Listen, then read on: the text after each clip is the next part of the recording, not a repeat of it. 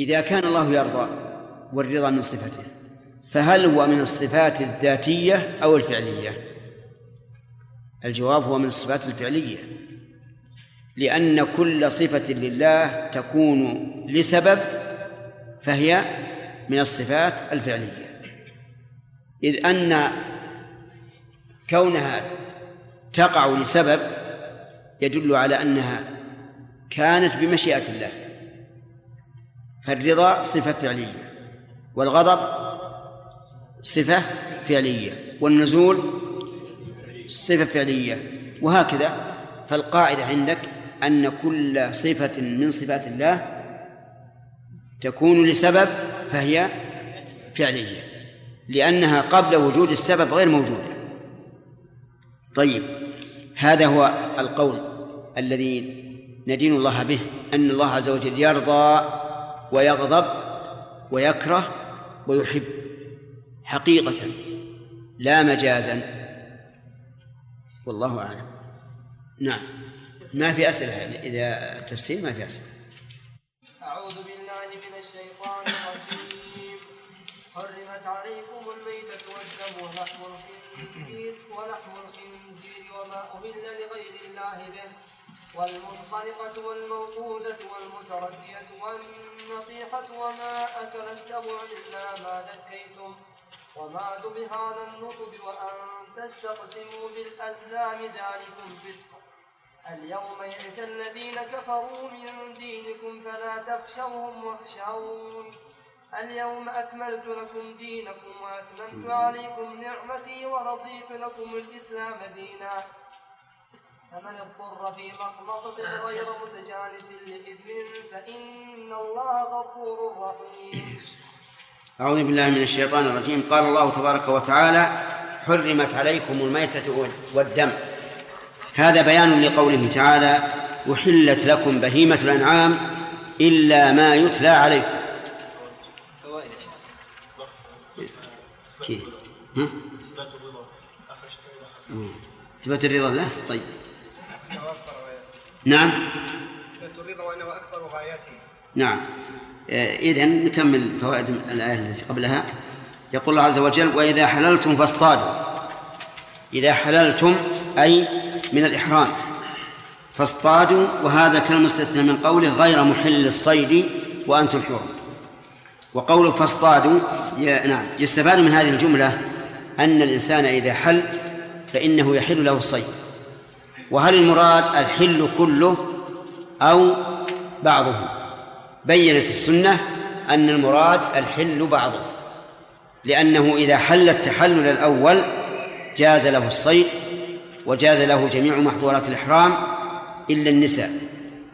وعلى هذا فقول إذا حللتم يكون فيه نوع من الإجمال. اقرب عشان توازن الأخوان. يكون فيه نوع من الإجمال. وبينته السنة.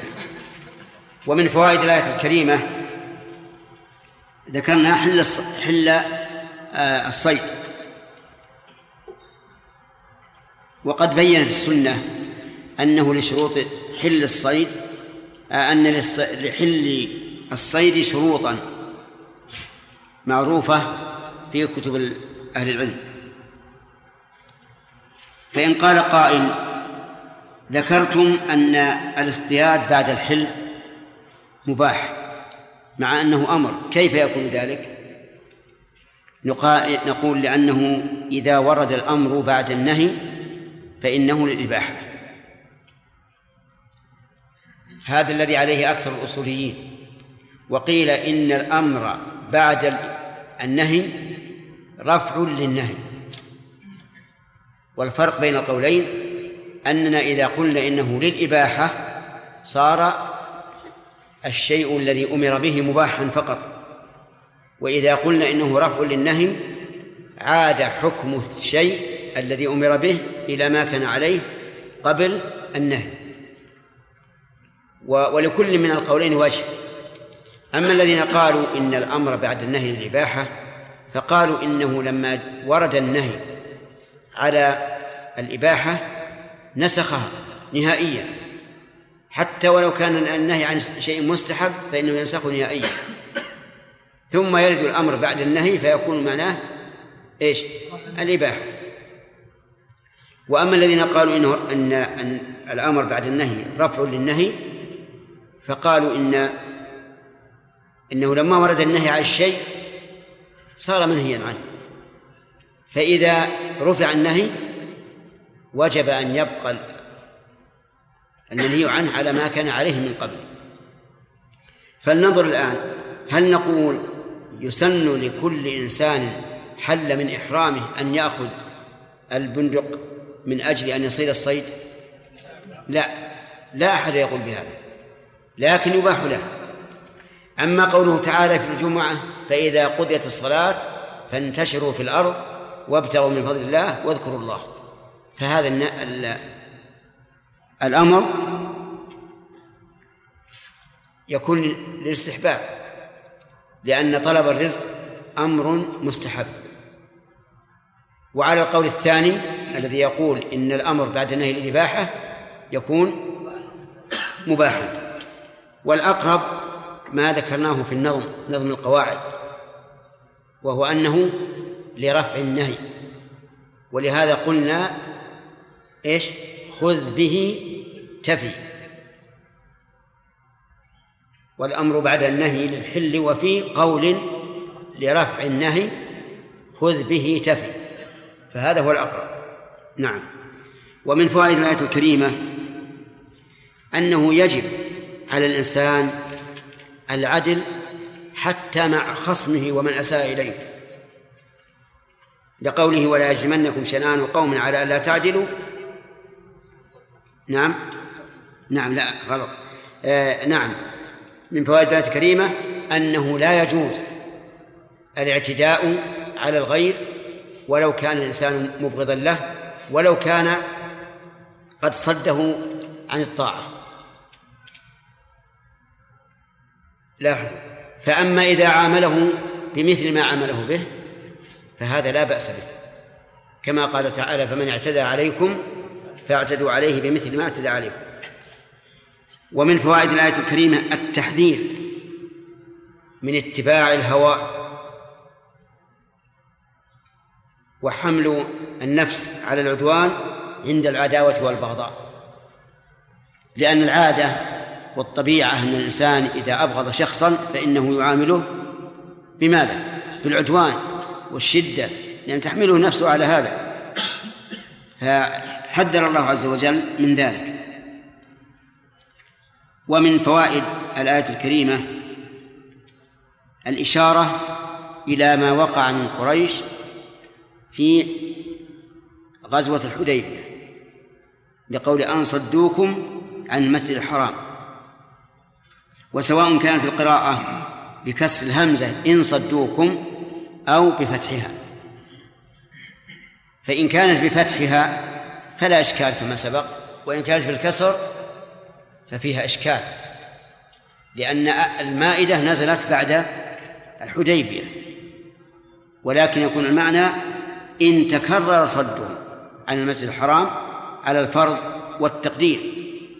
انتبه يا ولد وقلنا فيها في الآية في الآية قراءتان أن صدوكم وهذه لا إشكال فيها لأن أن هنا للتعليل يعني لا يحملكم بغضهم من أجل صدكم عن المسجد الحرام أن تعتدوا. لكن الذي فيه إشكال ولا يجرمنكم شنآن قوم إن صدوكم أن تعتدوا. فيقال هذا شرط والشرط يكون إيش؟ للمستقبل. فيقال في الجواب على ذلك أو في الجواب عن ذلك أن معنى الآية إن تكرر صدهم إياكم. أو إن فرض أن يصدوكم فلا تعتدوا. ومن فوائد الآية الكريمة إثبات حرمة المسجد الحرام لقوله عن المسجد الحرام استدل بعض العلماء بقوله عن المسجد الحرام أن قول النبي صلى الله عليه وسلم في تطيف الصلاة بالمسجد في المسجد الحرام بمائة ألف يشمل جميع حدود الحرم كلما أدخلته حدود الحرم. ولكن هذا الاستدلال فيه نظر. أولا أننا لا نسلم أن المراد بالمسجد الحرام هنا ما كان داخل حدود الحرم لأننا لأن لو لو سئلنا ماذا أراد رسول الله صلى الله عليه وسلم ومن معه؟ هل أرادوا أن يدخلوا إلى حدود الحرم فقط أو أن يصلوا إلى مسجد الكعبة؟ الثاني بلا شك. فيكون معنى أنه ذكر أعلى ما يصد ما يصدونهم عنه وهو الوصول إلى المسجد الذي فيه الكعبة. ثانيا أن نقول ما دام هناك دليل صريح واضح عن الرسول عليه الصلاة والسلام أن المراد بما فيه التضعيف هو مسجد الكعبة كما في صحيح مسلم. صلاة في مسجد هذا أفضل من ألف صلاة فيما سواه من المساجد إلا مسجد الكعبة. ما دام عندنا شيء صريح في هذا فلا حاجة إلى أن نتأول النصوص على ما فهمناه. ومن فوائد الآية الكريمة وجوب التعاون على البر والتقوى. لقوله وتعاونوا على البر والتقوى. وهل هذا متوقف على استعانة الغير بك أو مطلقا؟ مطلقا الآية عامة مطلقا. سواء طلب منك المعونة أم لا فيجب عليك أن تعين على البر والتقوى. ومن فوائد الآية الكريمة الحث على البر والتقوى.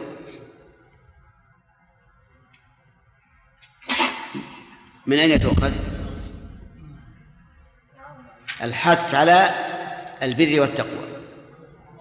لأنه إذا أمر بالتعاون عليه فالأمر به من باب أولى. يعني أمرنا بالتعاون على البر ففعل البر من باب أولى. ومن فوائد الآية الكريمة النهي عن التعاون على الإثم والعدوان.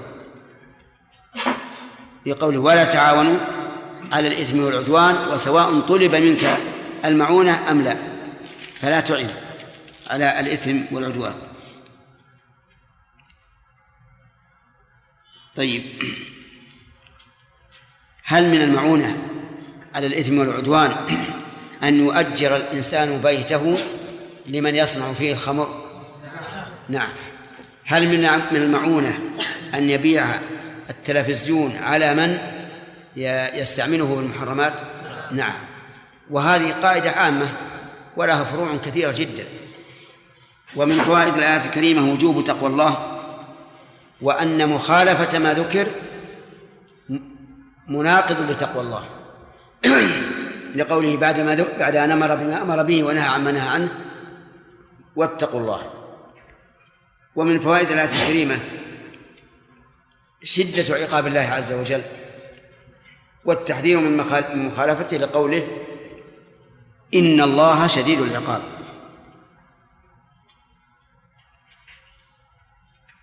ثم قال الله تعالى حرمت عليكم الميتة والدم إلى آخره. حرمت هذا فعل مبني لما لم يسمى فاعل. والفاعل من؟ الله عز وجل. فحذف الفاعل للعلم به.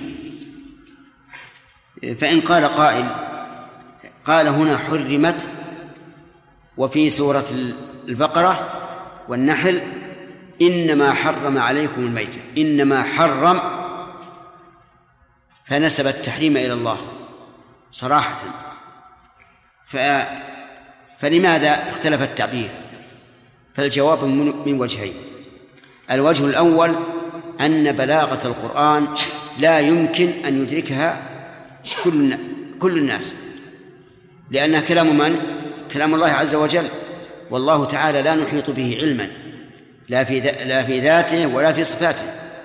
فبلاغة القرآن أعظم من أن تدركها عقولنا. وعلى هذا التقدير أو على هذا الجواب يجب الإمساك عن مثل هذه الأمور. ونقول إن الله عز وجل عبر هناك حرم أضاف الفعل إلى نفسه وهنا عبر وحرم وهذا أمر فوق عقولنا. وبذلك يمسك كل مؤمن.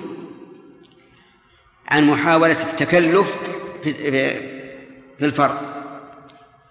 أما الوجه الثاني فيمكن أن يقال هناك قال إنما حرم لأنه بصيغة الحصر في أمور أربعة.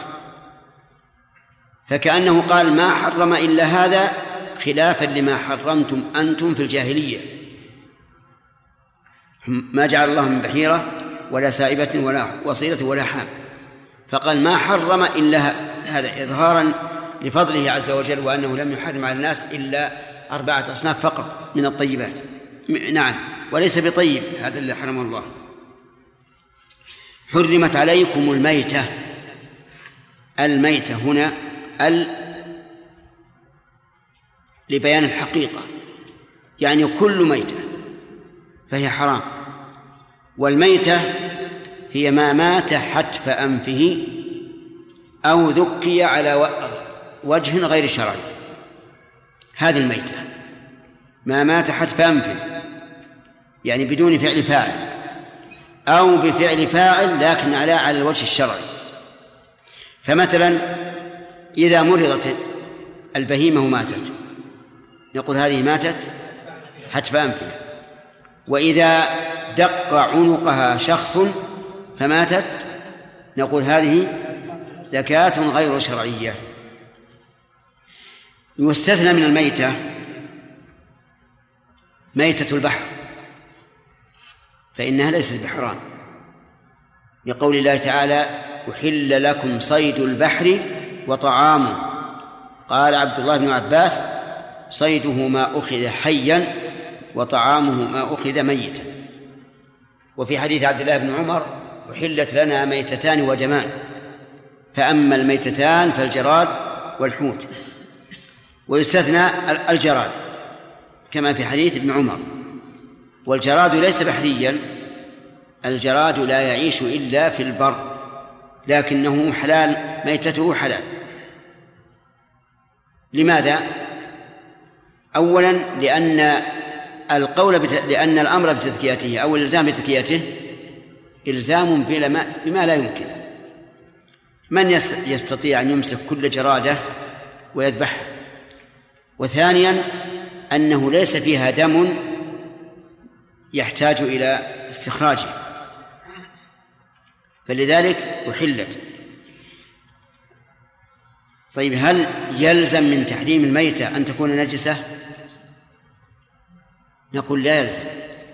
لكن هناك دليل على نجاستها وهو قوله تعالى قل لا أجد فيما أوحي إلي محرما على طاعم يطعمه إلا أن يكون ميتة أو دما مسفوحا أو لحم خنزير فإنه رجس. أي ما ذكر.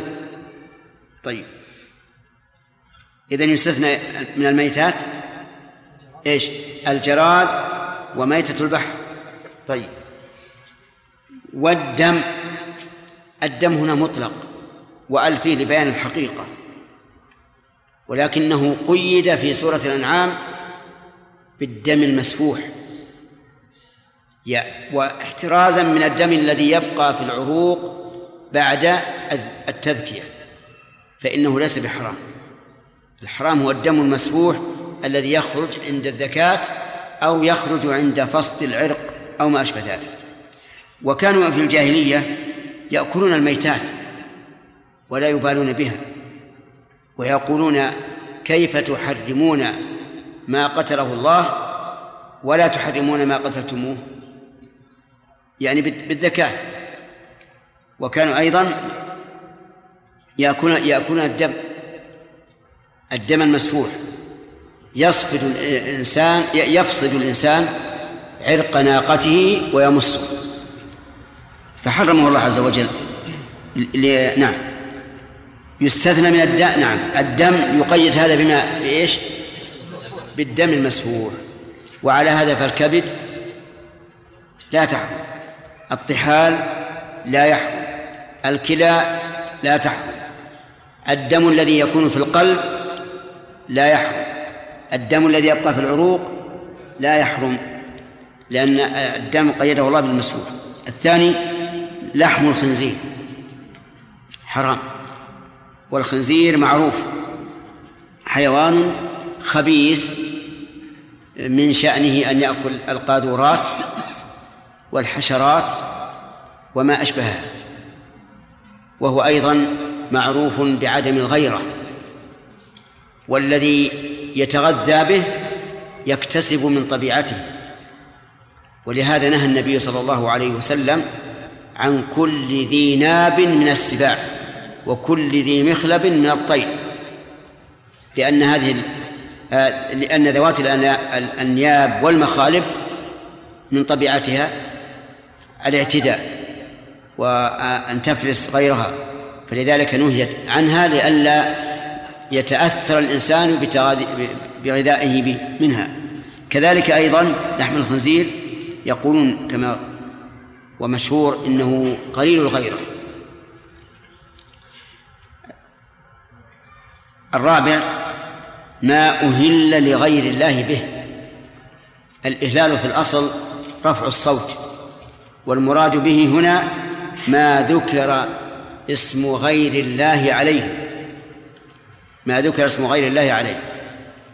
مثل أن يقول باسم المسيح باسم عزير باسم الرئيس الفلاني باسم الولي الفلاني باسم النبي باسم جبريل بأي اسم. إذا ذبح على اسم غير الله فإنه حرام. والمنخنقة المنخنقة بنفسها والمخنوقة بفعل فاعل. المنخنقة بنفسها مثل أن تجر الحبل القلادة التي التي في رقبتها ثم تضيق عليها حتى تنخنق أو تدخل رأسها كما قال بعض السلف تدخل رأسها بين غصنين من أغصان الشجرة ثم تعجز عن إخراجه فتنخنق. والصحيح أنه يشمل المختنقة والمنخنقة. المختنقة بفعل الفاعل يعني لو أن إنسان أمسكها وضم رقبتها حتى ماتت فالصحيح أنها تدخل في المنخنقة وإن كان هذه يسمى مختنقة. فهي شاملة لهذا وهذا. طيب إذن المنخنقة هي الميتة بماذا؟ بالخنق سواء بفعل نفسها أو بفعل فاعل. والموقوذة من الوقت وهو الضرب الشديد حتى تموت. يأتي إنسان مثلا يضرب البهيمة ضربا شديدا فتموت إما بعصا وإما بحجر وإما بحبل أو بغير ذلك. هذه أيضا لا تحل لأنها موقوذة. والمتردية الساقطة من عالي الساقطة من شيء عالي. سواء كان عاليا من فوق أو عاليا من أسفل. فالمتردية من الجبل عالية من نعم متردية من فوق والمتردية من فم البئر إلى أسفله متردية من أسفل. فالمتردية هذه حرام لأنها تموت بغير ذكاء شرعي. والنطيحة فعيلة بمعنى مفعولة أي المنطوحة وهي التي تناطحت مع أختها حتى قتلتها. لأن هذا الموت ليس بفعل فاعل ممن تصح ذكاته وما أكل السبع إلا ما ذكيت. ما أكل السبع كالذئب والكلب والأسد وما أشبه ذلك. فالمراد بالسبع هنا كل ما يعتدي على البهائم ويأكلها. وقوله ما أكل السبع إذا قال كيف ما أكل السبع؟ ما أكله السبع كيف يستخرج من بطنه؟ يقال المعنى ما قتله ليأكله. هذا معنى معنى الآية. أو ما شرع في أكله. إلا ما ذكيتم. ننظر الآن كم عد الله عز وجل من المحرمات. الميتة والدم ولحم الخنزير وما أهل لغير الله به والمنخنقة والموقوذة والمتردية والنطيحة وما أكل السبع. تسعة العاشر وما ذبح على النصف على النصف. هذه التسعة هل الاستثناء في قوله إلا ما ذكيتم يعود على التسع كلها أو على أو على بعضها؟ على بعضها قطع لأن الميتة لا يمكن أن تذكر. لأنها قد ماتت انتهت. آه لحم الخنزير كذلك. لا يمكن أن تحل أن أن تحله الذكاة ما أهل لغير الله به؟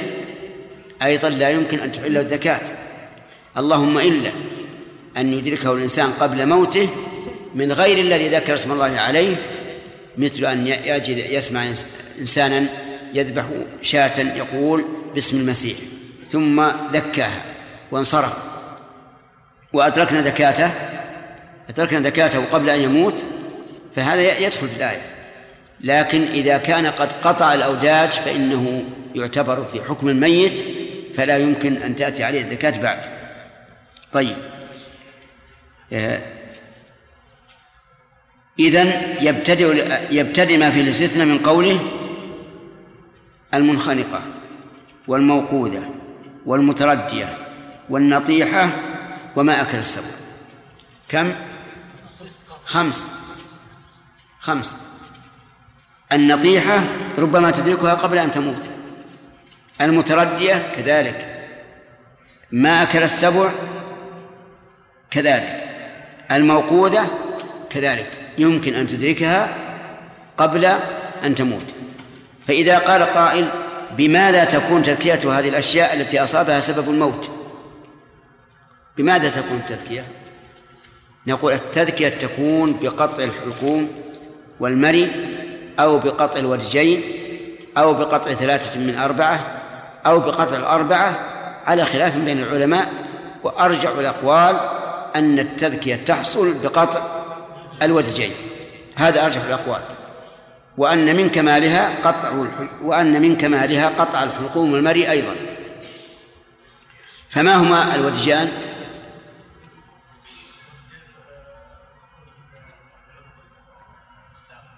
إيه؟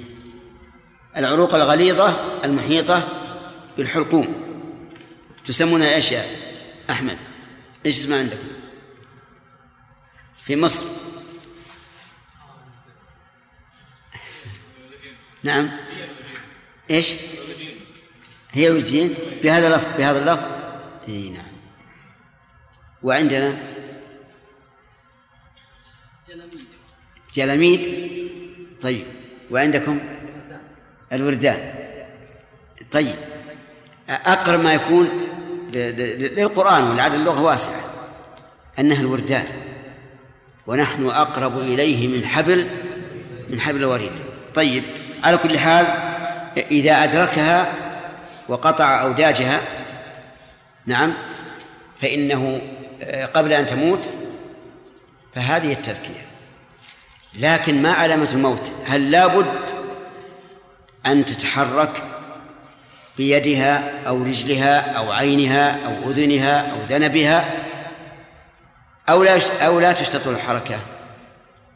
أكثر العلماء يقول لابد أن تتحرك لأنك إذا ذبحتها ولم تتحرك معناها أنها أنها ماتت. وقال شيخ الإسلام رحمه الله علامة الحياة أن يخرج منها الدم السائل. المسفوح الحار الأحمر لأن الحيوان إذا مات انقلب دمه إلى أسود وانتقل من الحرارة إلى البرودة وأيضا تجلط ما يصير كما كما يصير عند ذبحه. فيقول رحمه الله إنه إذا خرج منها الدم الأحمر الحار الذي يسير فإنها تحل سواء تحركت أم لم تتحرك.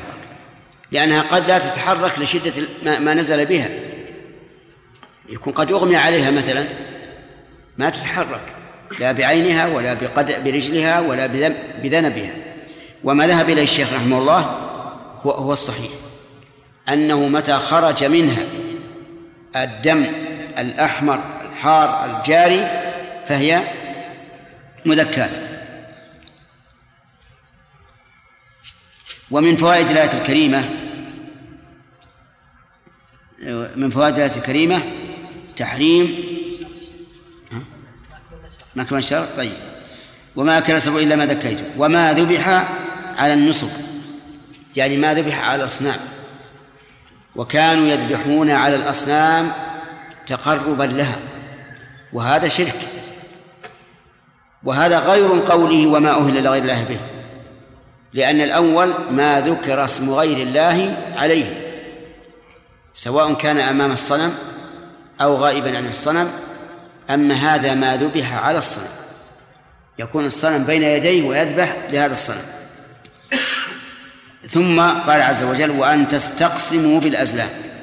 يعني وحرم عليكم أن تستقسموا بالأزلام.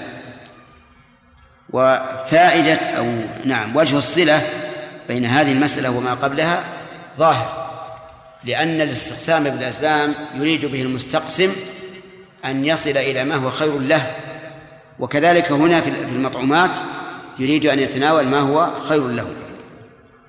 ما معنى الاستقسام بالأزلام الاستقسام طلب القسم يعني طلب ما يقسم الله لك فهو يشبه في الدين الإسلامي الاستخارة.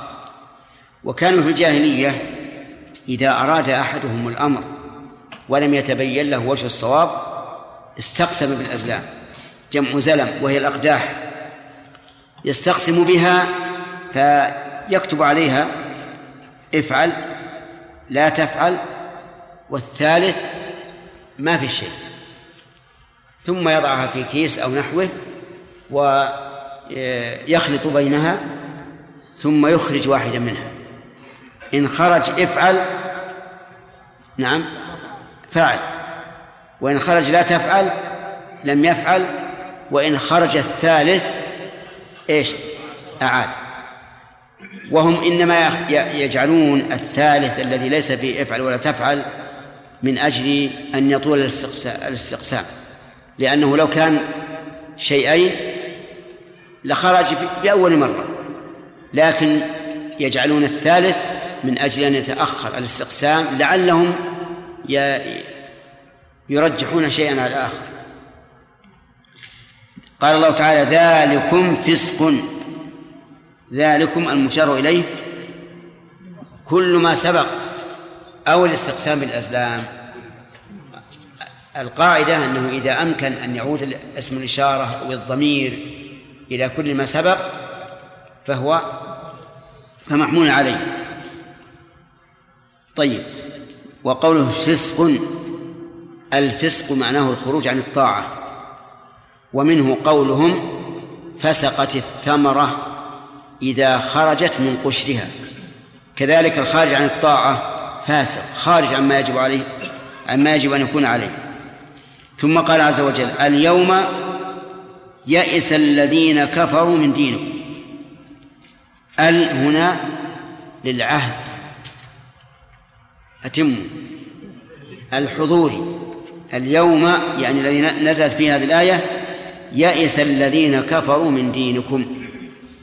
يعني يئسوا منه أن يغيروه أو يبدلوه لأن الدين الإسلامي والحمد لله انتشر وبان وظهر.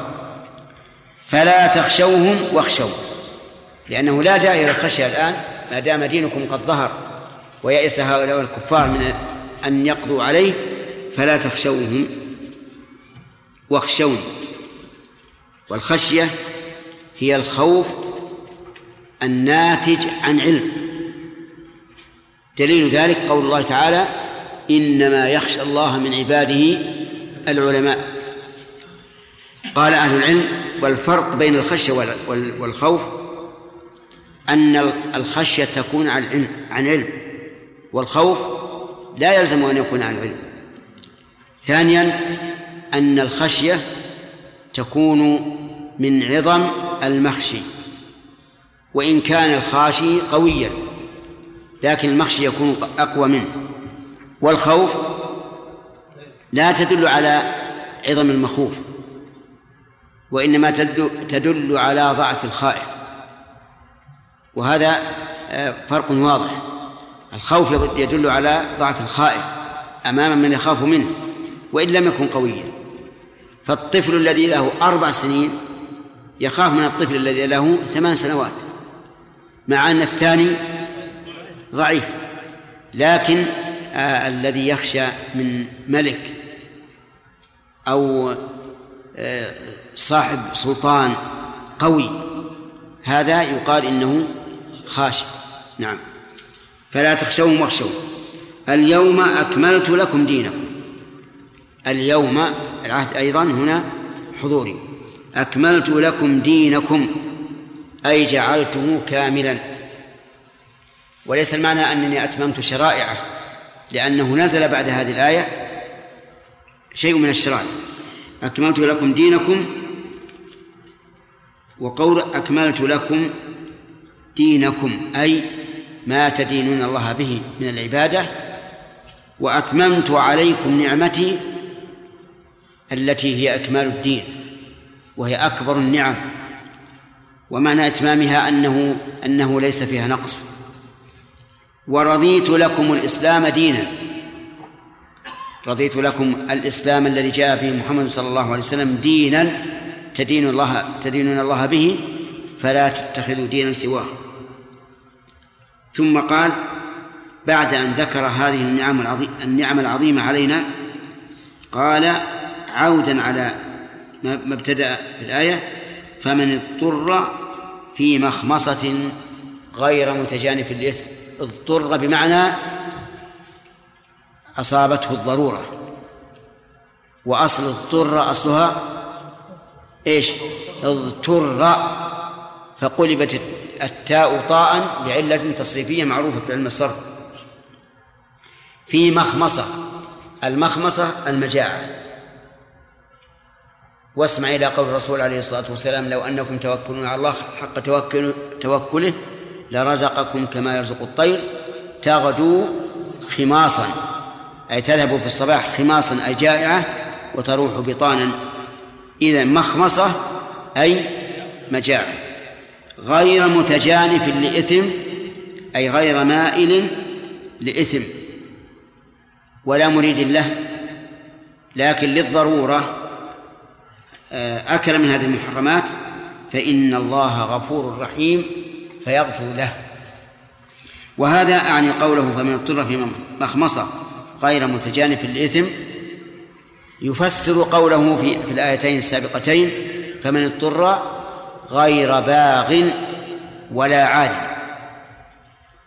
فقول غير باغ أي غير مريد لهذه المحرمات بل ألجأته الضرورة لها.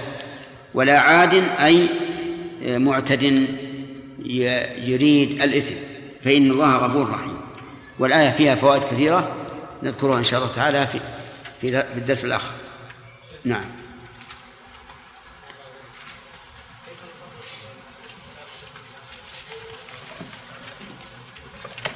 نعم. التي للعهد الحضوري هي التي تعني وقتك الآن. ومن ضوابطها أن كل أل بعد اسم الإشارة للحضور يقول هذا الرجل هذا المكان هذا المسجد فهي للعهد الحضوري نعم. نعم. ها؟ الذهني معناها ما, ما علم بالذهن. مثل أن تقول آه ذهبت مع خصمي إلى القاضي. معلوم أن المراد بالقاضي الذي يحكم بين الناس. وأما العهد الذكري فأن تكون ال تشير إلى شيء مذكور مثل قوله تعالى كما أرسلنا إلى فرعون رسولا فعصى فرعون الرسول. نعم عبد الله.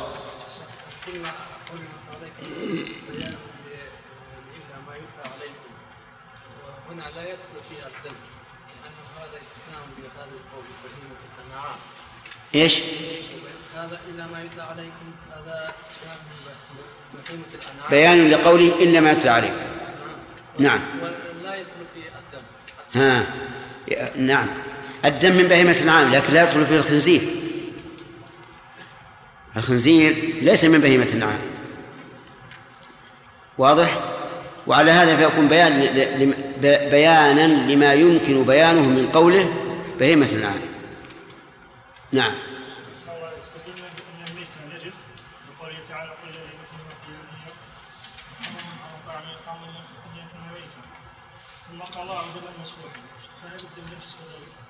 هل الدم نجس إي نعم. الدم اللي من غير الإنسان. لا لا دم الإنسان غير. هل الإنسان يوكل حتى يدخل دمه في هذا؟ أجب. لا يوكل. ولو اضطر الإنسان إلى ذلك؟ لو اضطر. يحل أو لا يحل؟ عجب يا أخي. لا لو لو كان مضطر. توافقون على هذا؟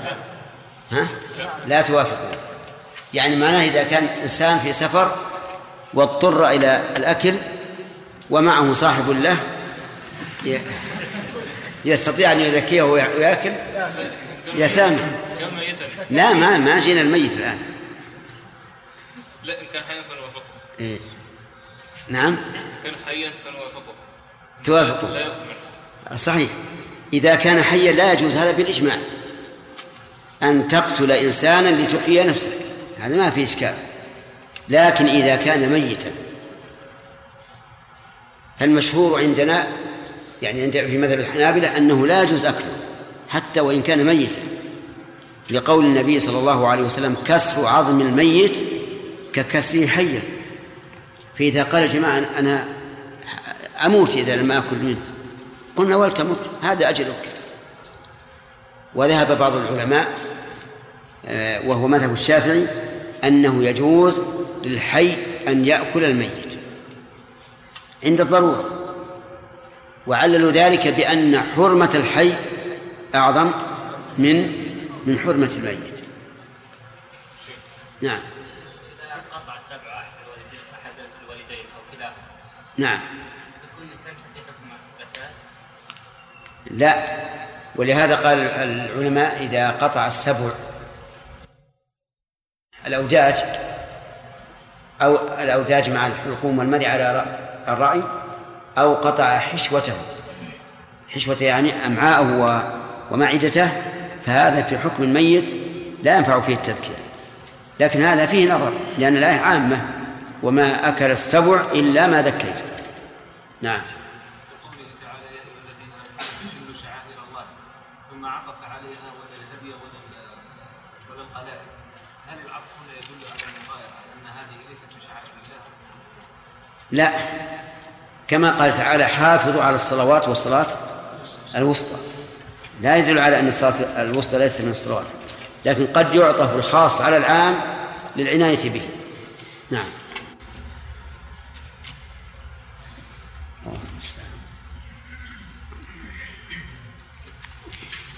سم بالله أعوذ بالله من الشيطان الرجيم. يسألونك ماذا أحل لهم؟ قل أحل لكم الطيبات وما قل أحل لكم الطيبات وما علمتم من الجوارح مكلبين تعلمونهن مما علمكم الله. فكلوا مما أمسكن عليكم واذكروا, واذكروا اسم الله عليه واتقوا الله إن الله سريع الحساب بس. أعوذ بالله من الشيطان سبق أعوذ بالله من الشيطان الرجيم سبق أن الله تعالى بين المبهم في قوله إلا ما يتلى عليكم وأنها صالح كم إيش؟ إيه كم كم كم هي؟ اقرأ. حرمت عليكم الميتة. والدم ولحم الخنزير وما أهل لغير الله به والمنخنقة والموقوذة والمتردية والنطيحة وما أكل السبع إلا ما ذكيتم وما ذبح على النصب. كم؟ عشرة. طيب. ما هي الميتة شرعا؟ هي التي ما تتحدث بنفسها أو بفعل الفاعل بدون شرعي حتى لو ولو كان الفاعل هو الله؟ حتى لو كان الله إذا ماتت بغير فعل فاعل ولو كان الفاعل هو الله فهي ميتة. نعم. ما مات حتى فيه على وجه غير شرعي. ما مات حتف أنفه أو ذكي؟ كان غير شرعي زكاة غير شرعية. طيب. هذا الميتة شرع وهل يستثنى من الميتة الشيء؟ يحيى. السمك والجراد. طيب. الدليل على استثناء السمك؟ قول النبي صلى الله عليه وسلم لا من القرآن. من القرآن. الله عز وجل البحر وطعامه حل لكم لا يا أخي القرآن ما يروى بالمعنى جزاك الله خير حل لكم صيد البحر وطعامه متاعا لكم أحسنت. أحل لكم صيد البحر وطعامه. آه، ما وجه الدلالة من الآية؟ أن قول ابن عباس أن أحل لكم يعني ما صدتم. أن صيد البحر حلال لكم إيه، ما أخذ؟ ما أخذ حي. وطعامه؟ طعامه ما أخذ أحسنت. وكذلك أيضا قصة السرية الذين وجدوا العنبر وأقرهم النبي عليه الصلاة والسلام على أكلها. ما هو الدليل على أن الجراد ميتته حلال؟ النبي صلى الله عليه وسلم في حديث ابن عمر وحديثين هذا ميتتان ودمان فأما الميتتان فالجراد والحوت نعم. طيب. أحسنت قولها الجراد هذا الحديث عله بعض العلماء بضعفه مرفوعا وهذه العلة معلولة لأننا إذا قلنا إنه غير مرفوع فهو موقوف في حكم المرفوع. لأن ابن عمر إذا قالوا حل فيعني به الرسول عليه الصلاة والسلام. طيب. الدم. ها. الدم مطلق وفي سورة الأنعام بدم المسفوح أحسنت آه المراد به الدم المسفوح قيدته الآية التي نعم. طيب إذن الدم الذي يبقى بعد الدكات في العروق حلال أو حرام؟ حلال. حلال؟ الدم الذي يبقى في الكبد؟ لا في العروق بعد الدكات لا في العروق يا شيخ حرام. بعد الدكات حلال يا شيخ. ها؟ ثابت. ثابت يا شيخ. زين. جاوبتنا على هذا؟ أي نعم. كل ما ك... كل دم بعد أن تذكى البهيمة هو حلال. يعني مو ممكن ال- ال- العرق وتمصه بعد أن تذكي البهيمة. طيب. يكون في القلب دماء دم كثير يا اسمك؟ يا محمد. بعد أن تذكى يكون في القلب دم كثير. هل يجوز أن تأكله؟ مو القلب الدم اللي في القلب ما هو أقول ها. يجوز تأكله؟ ها ما يجوز كم يقطع بس فقط سليم ماذا يقول؟ سليم يقول ساعة الله عنك يقول اذا اذا كان الانسان التحريم التحريم هذا ما حرام ما حرام ولكن ان ان إن النفس ان ترك ما عليها مس- مسألة يترك حتى لو ترك القلب كله ما عليه. لكن كلامنا هل يحل أكله أم لا؟ يحل. هل هو دم مسفوح ليس دم مسفوح دم آه، بعد أن دكت البهيمة يكون حلالا ما في إشكال. نعم. لحم الخنزير واضح. ما أهل لغير الله به. معناه؟ نعم والمراد به هنا ما ذبح به لغير الله ما قصد به غير وجه الله ما قصد به غير الله؟ ما ذبح لغير الله. خطأ. نعم. ما ذكر عليه اسم غير الله. مثل أن يقول باسم المسيح. وباسم محمد. باسم الرئيس. باسم الملك. باسم الوزير. يكون حراما.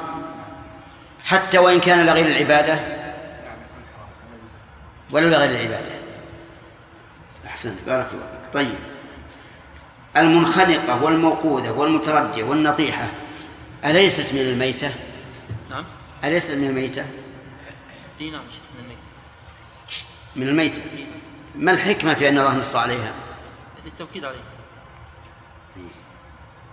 كمان هي شيخ يمكن أن أن تدرك. أما الميتة فلا يمكن أن تدرك. هذه- للاستثناء. لقوله إلا ما إنما ذكيت طيب. وهذه الأوصاف أوصاف لسبب الموت ما الفرق بين المنخنقة والموقودة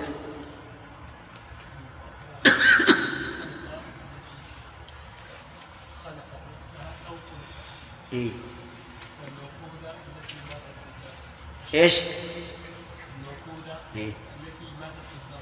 ماتت بإيش؟ الضرب الضرب اي نعم يعني معناها المنخنقة التي غمت حتى انخنقت ولم تتنفس. والموقودة هي ما مات بالضرب أو نحو. المتردية هل يدخل فيها الساقطة في بئر؟ الأخ. ما تعرف؟ نعم. تدخل فيها. إذن التردي يكون من أعلى إلى أسفل. أي نعم.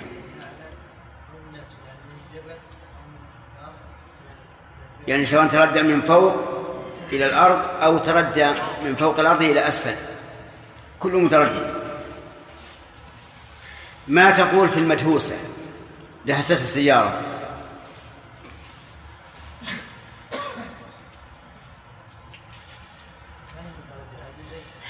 حرام ولا حلال؟ نعم. وش أشبه معنى من ما ذكر الله؟ الموقودة نعم طيب. قوله تعالى إلا ما ذكيتم محمد شرف مستثنى من مما سبق مما يمكن إدراك مما سبق مما يمكن إدراكه وهي ميتة ما يمكن الميتة والدم ولحم الخنزير ما يمكن وعن الميتة والدم ولحم الخنزير الله من غير به والمنخنقة قد يمكن. وقد لا يمكن. المنخنقة. المهم إلا ما ذكيتم سبب آه. لم يتمكن من إدراكها خلقت ثم يعني كل ما يمكن إدراكه مما سبق. نعم. طيب. أما الخنزير فهو محرم لنوعه لا لا لا, لا ل- للقصور في سبب الموت. طيب. قوله تعالى اليوم أكملت لكم دينكم. يلا يا هود ما المراد بهذا اليوم؟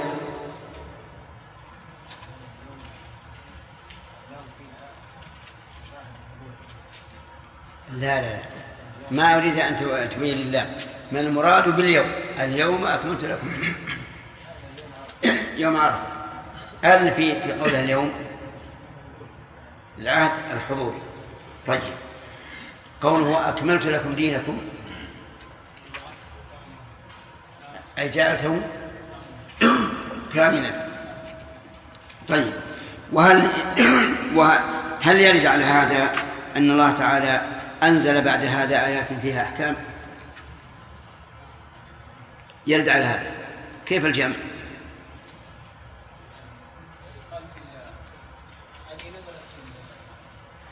نزلت يوم عرفة. ونزل بعدها آيات. فيها أحكام.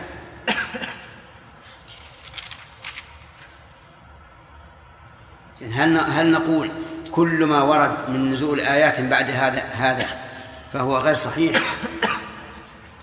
طيب إذا كان صحيح كيف نجمع بينه وبين قوله اليوم أكملت؟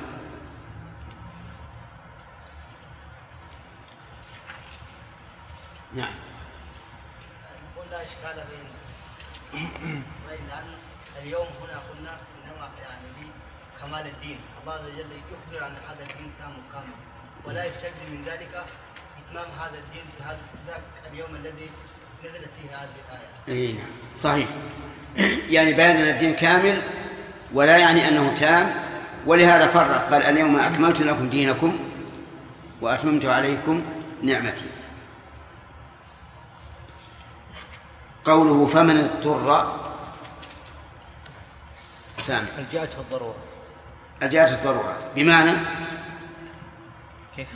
بمعنى؟ جاءته الضرورة إلى إلى أكل هذه الميتة. تسع الميتة يعني أنه إن لم يأكل؟ لا مات هلك تضرر طيب.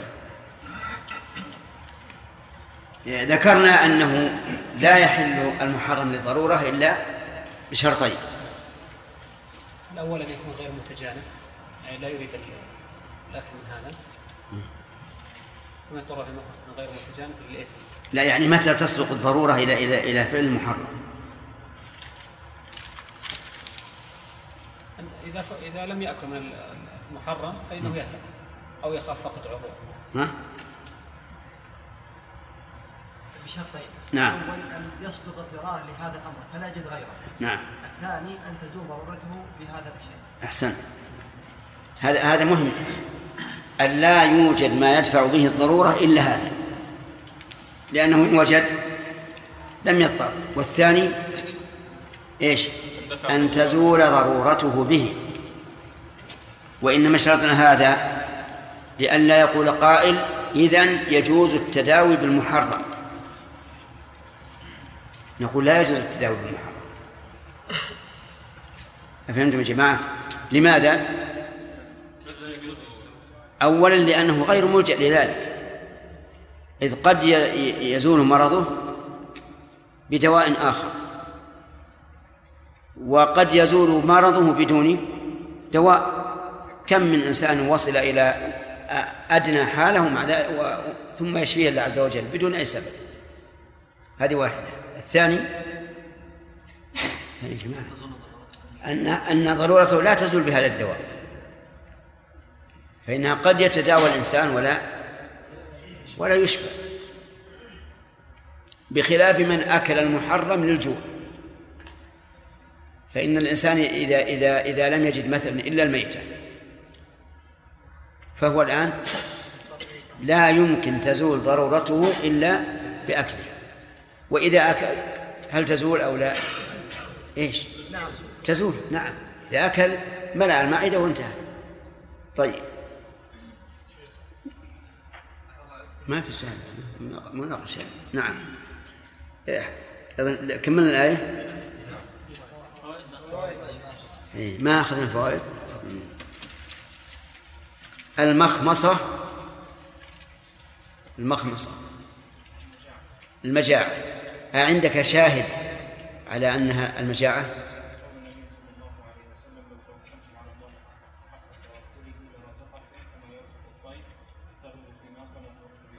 أحسن.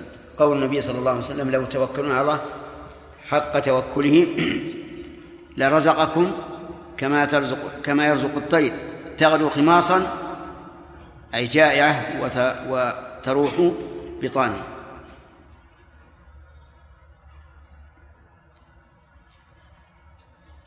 من فوائد هذه الآية الكريمة تحريم ما ذكر من أنواع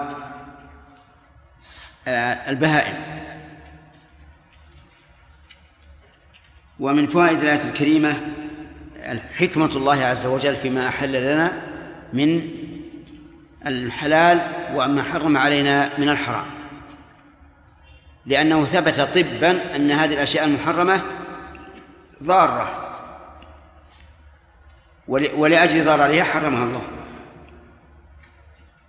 ومن فوائد الآية الكريمة تحريم الميتة إلا ما استثنى. تحريم الدم إلا ما استثنى.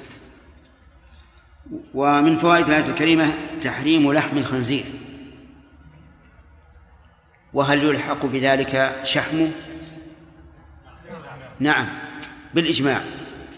أن شحم الخنزير حتى عند الظاهرية يقولون إن شحم الخنزير حرام. لأن اللحم عند الإطلاق يشمل جميع أجزاء البهيمة. أما لو قيل لحم وشحم فإنه يفرق بينهما. فإذا قيل لحم لحم الإبل لحم الضأن لحم البقر لحم الخنزير صار شاملا إيش؟ شا- شاملا للجميع. ننطلق من هذه الفائدة إلى فائدة أخرى وهي أن لحم الإبل ينقض الوضوء سواء كان اللحم الأحمر أو الأبيض أو أي جزء من أجزاء البدن.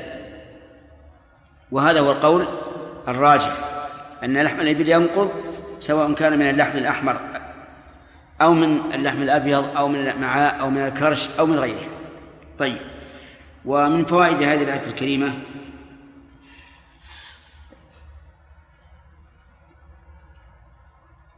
تعظيم الشرك وأنه يؤثر حتى على المأكولات.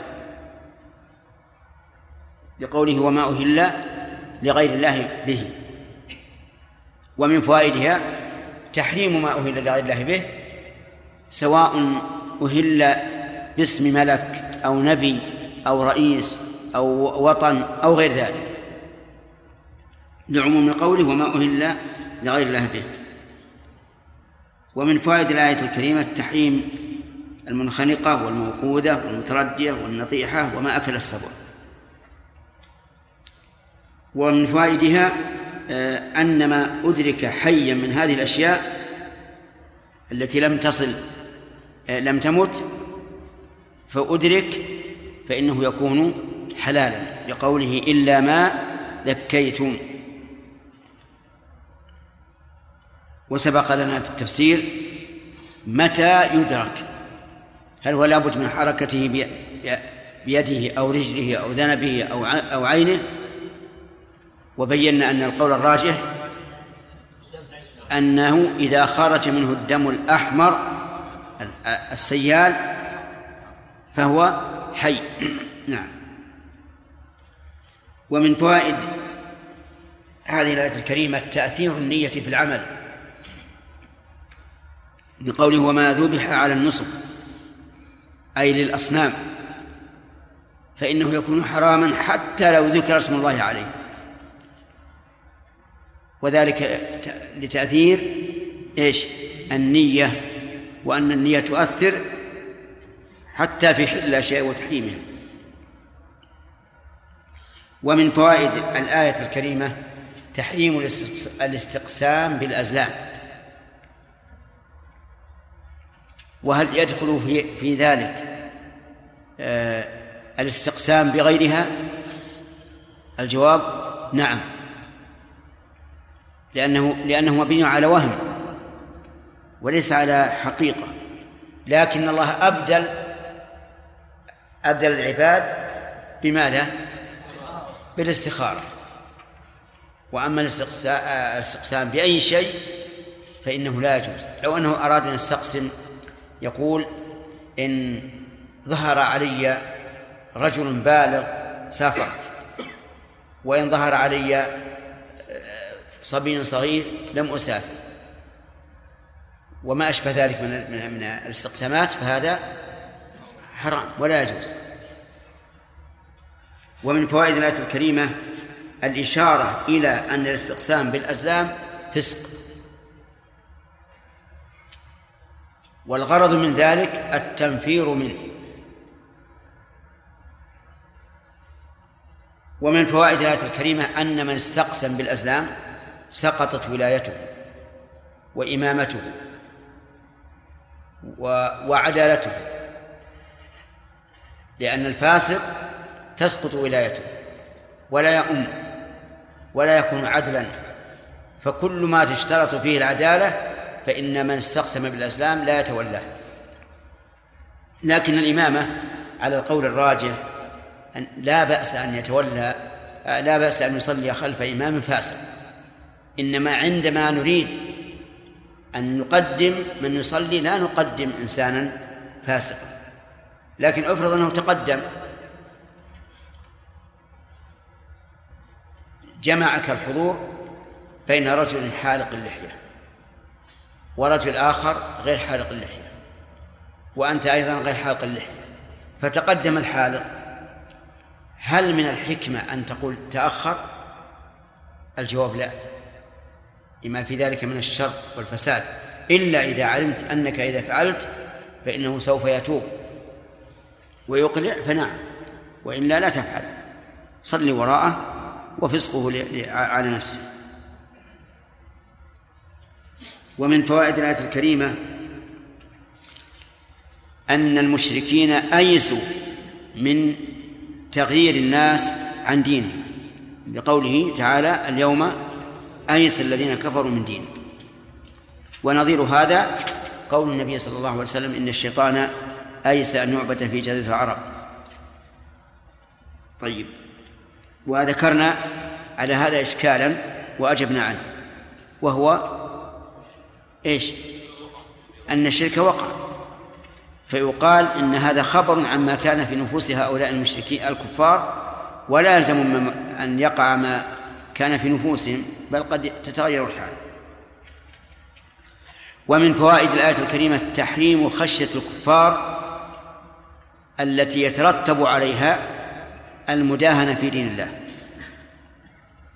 لقوله فلا تخشوهم واخشون. ومن فوائدها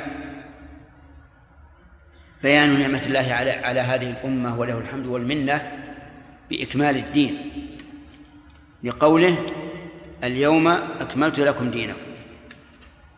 ومن فوائد الآية شرف ذلك اليوم الذي أكمل فيه الدين. لأنه لولا ذلك لم يكن لقولها اليوم أكملت لكم دينكم فائدة. لكن فيه الإشارة إلى شرف ذلك اليوم. ولكن هل نشرف ذلك اليوم بما لم يشرفه الله؟ لا. ولكن نقتصر على ما جاء من شرف.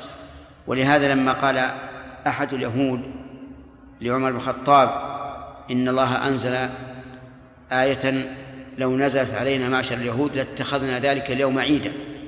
وتلا الآية. اليوم أكملت لكم دينكم وأتممت عليكم نعمتي ورضيت لكم الإسلام دينا. فقال عمر إني أعلم متى نزلت على رسول الله صلى الله عليه وسلم وذكر أنها نزلت يوم الجمعة في يوم عرفة. ولكن الشأن كل الشأن أن لا نعظم ذلك اليوم بأكثر إيش؟ مما جاء. وإنما قلت ذلك آه، درءا لقول من قال إن إنه إنه ينبغي أن نشرف اليوم الذي ولد فيه الرسول عليه الصلاة والسلام لأن النبي صلى الله عليه وسلم لما سئل عن صوم يوم الاثنين قال ذاك يوم ولدت فيه وبعثت فيه أو أنزل علي فيه. قال فكونه نص على أنه ولد فيه يدل على أن له شرف فيقال الشرف يتلقى من الشرف. والنبي عليه الصلاة والسلام لم يذكر شرف اليوم الذي ولد فيه بوقته من من من الشهر. بل ذكر شرفه بوقته من إيش؟ من الأسبوع. وهناك فرق بين هذا وهذا. ثانيا أن الشرف الذي يعطى لهذا اليوم الذي أنزل فيه القرآن على الرسول وولد فيه هو الصوم فقط. هكذا. جاءت السنة. وما سوى ذلك فلا. فلو أن احدا أراد أن يكثر الصلاة في يوم الاثنين بناء على أنه اليوم الذي ولد فيه الرسول وبعث فيه لقلنا هذا خطأ. نعم.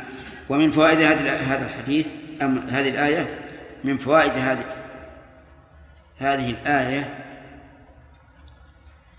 أن تمسكنا بالدين. يجب أن نكون فخورين به. لقوله أكملت لكم دينكم فأضافه الله إلينا لنفخر به ونعتز به وندافع عنه. وهل الأمر كذلك بالنسبة لحال اليوم لحال الناس اليوم؟ بالنسبة لحال الناس اليوم كثير من المسلمين مع الأسف بالعكس كثير من المسلمين يستحي أن يقول إنه مسلم. نعم؟ وهذا ذل عظيم. نعم. ومن فوائد الآية الكريمة آه أن الله عز وجل آه، تفضل على عباده بإتمام النعمة. لقوله وأتممت عليكم نعمتي ويتفرع على ذلك أنه عز وجل يثني على نفسه بما أنعم به من أجل أن يتحبب لعباده بنعمه. و ولهذا جاء في الحديث أحبوا الله لما يغذوكم به من النعم. وهذا هو الموافق للفطرة أن أي إنسان يحسن إليك فإنك سوف تحبه هذا وهو مخلوق مثله. فكيف بالخالق عز وجل؟ ومن فوائد الآية الكريمة أن ما خالف ما جاءت به الشريعة فهو غير مرضي عند الله ولا مقبول. لقوله ورضيت لكم الإسلام دينا. وهذا يشمل الدين كله وفروع والفروع. التي تكون بزعم الفاعل من الدين. فمثلا هل رضي الله لعباده الكفر؟ لا. طيب. هل رضي لعباده أن يبتدعوا في دينه ما ليس منه؟ لا. فهذه كلمة رضيت لكم الإسلام دينا يعني بأصوله وفروعه وجملته وجزئه. ومن فوائد الآية الكريمة رحمة الله عز وجل بعباده حيث أباح لهم المحرم عند الضرورة. وهناك آية تعتبر قاعدة في جميع المحرمات. وهي قوله تبارك وتعالى وقد فصل لكم ما حرم عليكم إلا ما اضطررتم إليه.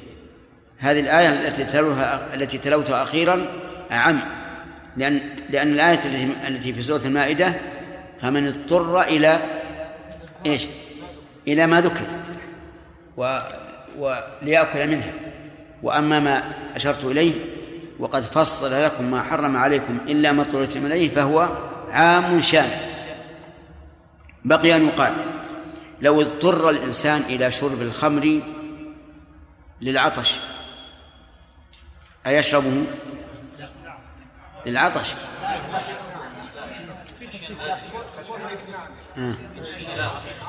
طيب طيب. نقول إن اندفعت ضرورته بذلك فنعم لأن لا ما فيها استثناء. لكن العلماء يقولون إنه لا يمكن أن تندفع ضرورته بشرب الخمر لأنه لا يزيده إلا حرقانا وعطشا. ولذلك لو اضطر إلى دفع لقمة غص بها وعنده كأس من الخمر. فهنا يجوز أن يشرب ما يدفع به اللقمة. لأن لأن هنا تندفع الضرورة به. أفهمتم؟ طيب. ومن فوائد الآية الكريمة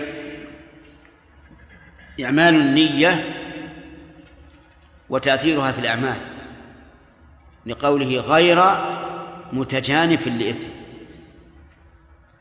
ومن فوائدها أنه يجب التحرز في انتهاك المحرم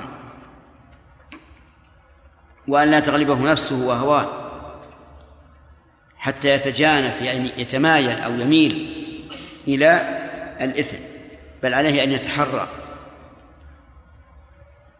وهل يؤخذ من من الآية الكريمة أنه لا يجوز أن يأكل من الميتة وما ذكر؟ إلا بقدر ما يسد الرمق أو له أن يشبع. نعم الأول.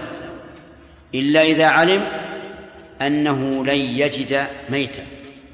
يعني أن لا أنه لا يجد أنه لن يجد ما يأكله. وليس معه ما يحمل الميتة فيه. فحينئذ يضطر إلى أن يشبع ويحمل معه في في في معدته معها سقاؤها وحذاؤها.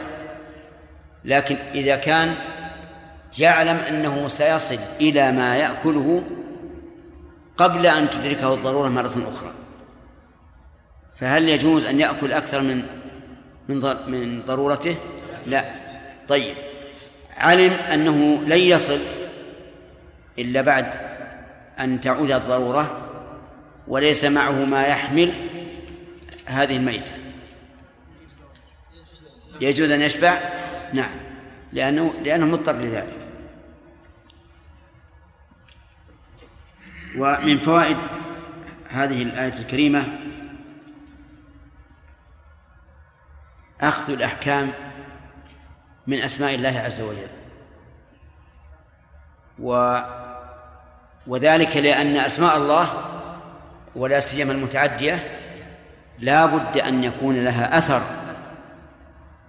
وهو ما أشرنا إليه سابقا أن الاسم المتعدي لا يتم الإيمان به إلا بإثباته اسما من أسماء الله وإثبات ما تضمنه من صفة وإثبات الأثر. من أين يؤخذ؟ من قوله فإن الله غفور رحيم. فإن الله غفور رحيم.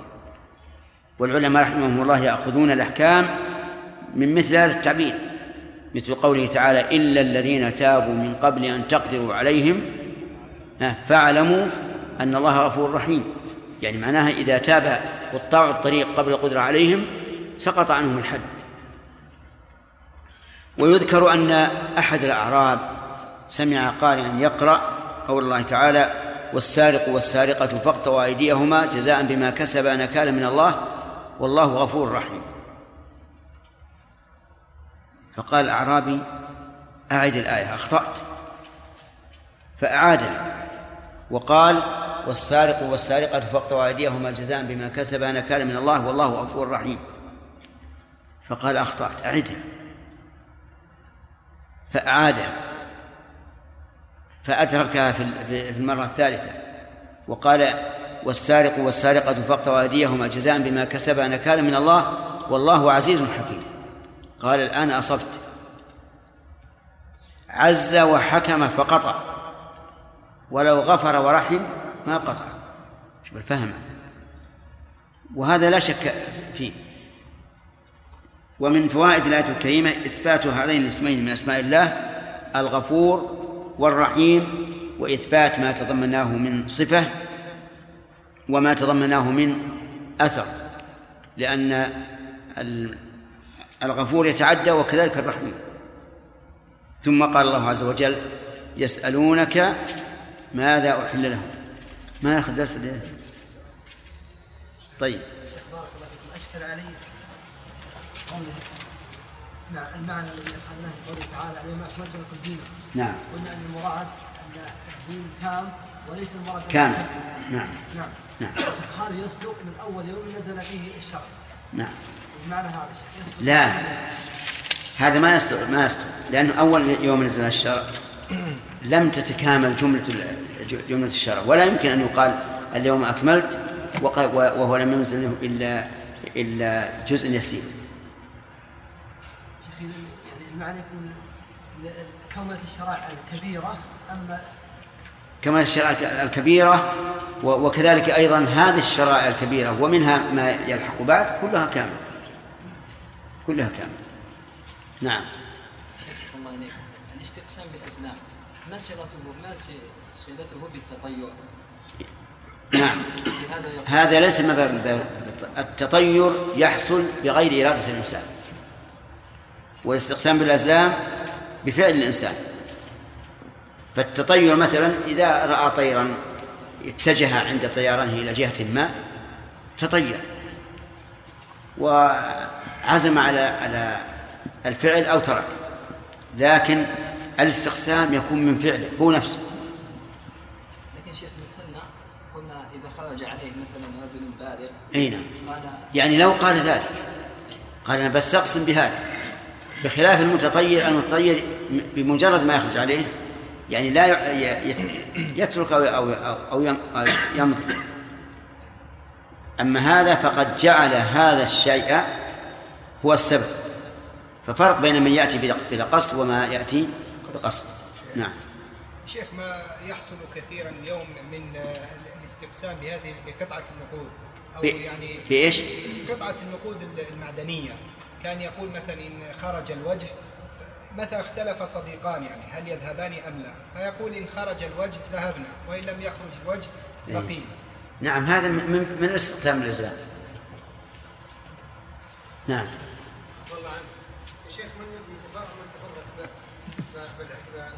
الميلاد وقال إحنا نفعل عيد الميلاد مثل ما تفعلون يصوم يصوم الاثنين لأن لأن كثير من الناس الحين اللي في نفس عيد الميلاد هم ذك- ذكرنا أن التعظيم أمر آه، حكم شرعي يحتاج إلى ثبوت. وهل عظم آه، مولد الرسول عليه الصلاة والسلام بمثل ما يفعله الناس اليوم؟ طيب. ثم أن الرسول عليه الصلاة والسلام ما ذكر اليوم الذي ولد فيه من الشهر. ذكر من الأسبوع. وهؤلاء يعتبرونه إيش؟ بالشهر ولا بالأسبوع؟ بالشهر وأيضا ذكرنا لكم ان أنه لم يثبت أن الرسول عليه الصلاة والسلام ولد في. في اليوم الثاني عشر. وأن بعض المحققين المعاصرين حقق أن ولادته كانت في اليوم التاسع. نعم.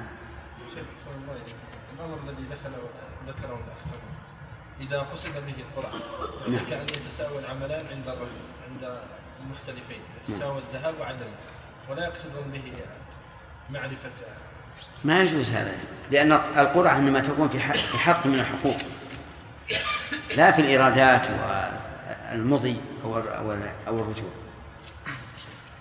هنا استقسام بالألزام لا شك. نعم.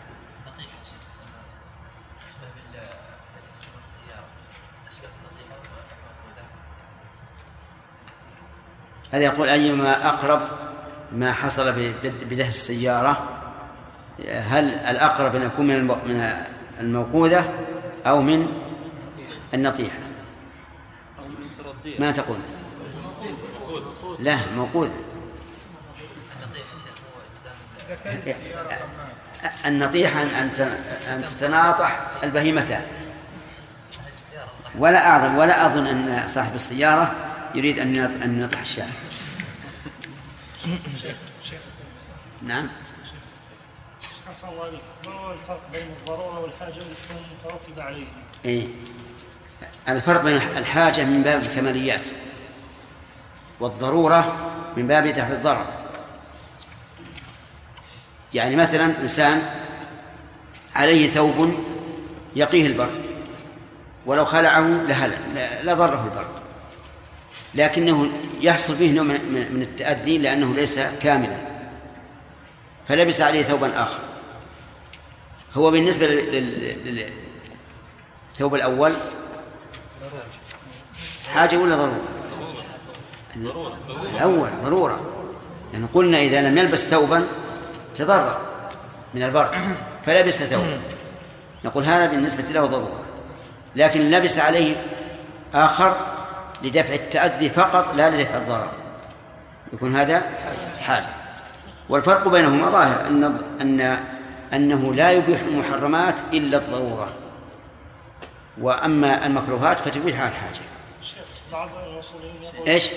يقول بعض الاصوليين يفرقون يقولون ما كان حراما لذاته فلا يجوز آه، ارتكابه للضرورة. وما كان حراما لغيره في- فيجوز للحاجة. ما رايكم في هذا التفريق؟ ما هو صحيح. لكن لا أقول ليس بصحيح. لأن ما حرم لغيره كما حرم كالذي يحرم لذاته بالنسبة لوجوب تجنبه. نعم. بارك الله فيكم التي يأكلها السبع أو أو أو المتردية ووجدناها بها جرح مميت كخروج مما في بطنها ونحو ذلك يعني مما لا تحيا بعده نعم. ثم ذكيناها وخرج الدم الأحمر. فهل هذه زكاة آه، أي نعم هذه محلة تحلها. إلا أنهم قالوا ما أبينت حشوته. فهذا لا يحل. يعني مثلا قطعت معه كله ومعدته أخرج برا. ما هو خرجت قطعت. أو ما فريت أوداجه. أي نعم. لكن ذكرنا أن ظاهر الآية الكريمة العموم.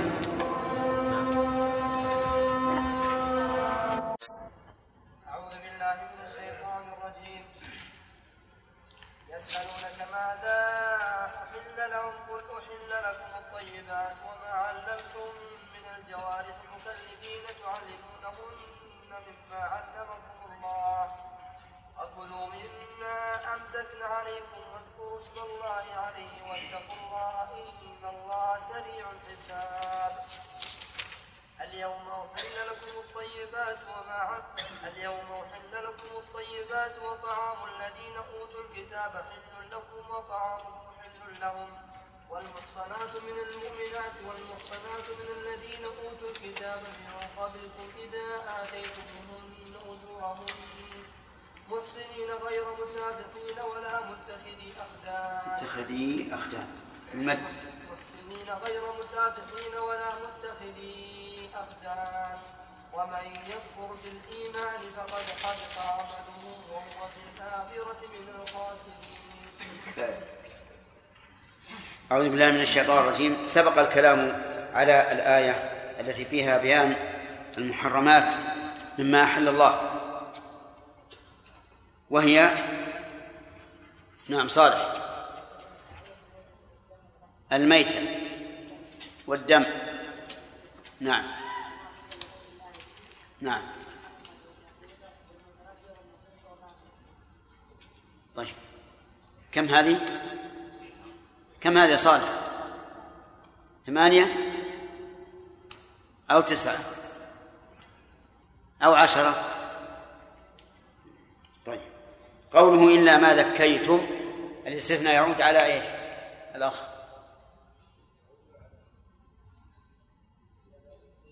نعم. كله.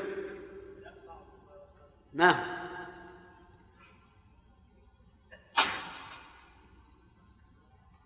يرحمك الله. نعم فؤاد.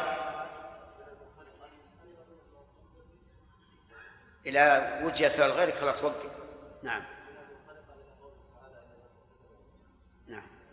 المنخنقة والموقوذة والمتردية والنطيحة وما أكل السبع إلا ما ذكيتم. طيب وبأي شيء تكون التذكية؟ محمد. ها؟ إيش؟ بأن ينهر دمها ويذكر اسم الله عليه طيب لكن هل يشترط أن تتحرك بعد الذبح أو لا يشترط؟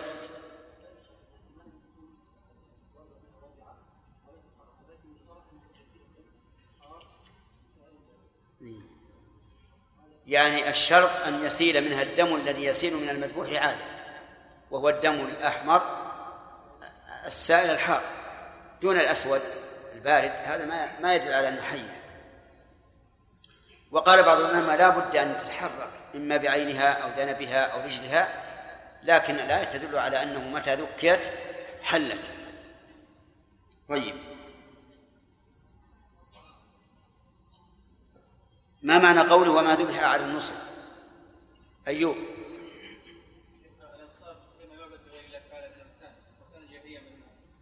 إيش معناه؟ ما ذبح على النصب كيف؟ ها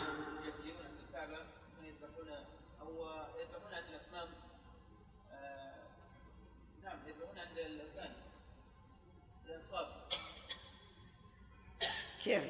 من الكعبة للأصنام للأوثان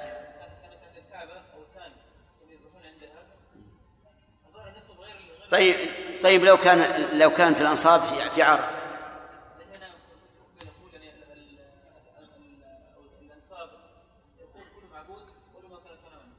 طيب لكن مش معنى ذبح عليها. يعني ذبح لله على رأس الصنم؟ ها؟ لها.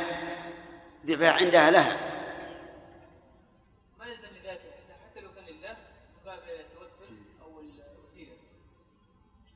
طيب شو لها. ذبح عليها. يعني لها. طيب. ما الفرق بين ما ذبح على النصب وما أهل لغير الله به؟ سعد. نعم.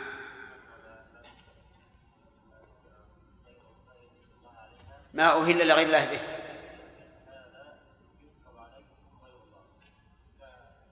وإن لم يكن عند النصب طيب. إذن الأول فعل والثاني قول. ما ذبح على النصب هذا فعل. وإن لم يذكر اسم النصب. وأما ما أهل بغير الله به فهو القول. طيب.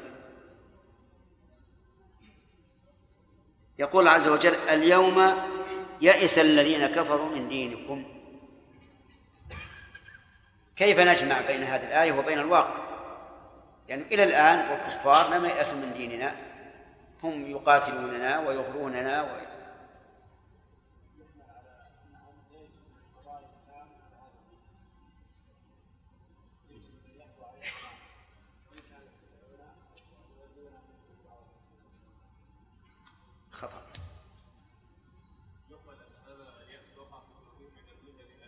نعم. يعني كونهم ييأسون لا يعني ذلك أنه لابد أن يكون هو الواقع. صح. كما يأس الشيطان أن يعبد في الجزيرة وعبد. فعلى هذا نقول اليأس الذي وقع في قلوب الكفار لما رأوا الفتح العظيم وانتصار الإسلام قالوا خلاص ما عاد يمكن للعرب أن يرتدوا. وهذا بناء على إيش؟ على عقيدتهم وظنهم. والواقع خلاف ذلك. قوله عز وجل اليوم أكملت لكم دينكم. ال هنا لأي العهد الأخ أي نعم. لا اللي وراء. ها. ما حضر. يلا يا رياض. العهد الحضوري. إيش؟ الحضور؟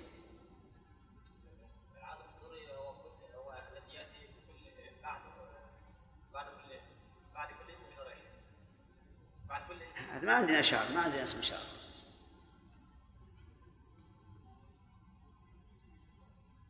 اليوم إشارة إلى اليوم الحاضر. يعني اليوم الحاضر. أي يوم هو؟ يوم عرفة. أي يوم الأسبوع؟ يوم الجمعة. طيب أحسنت.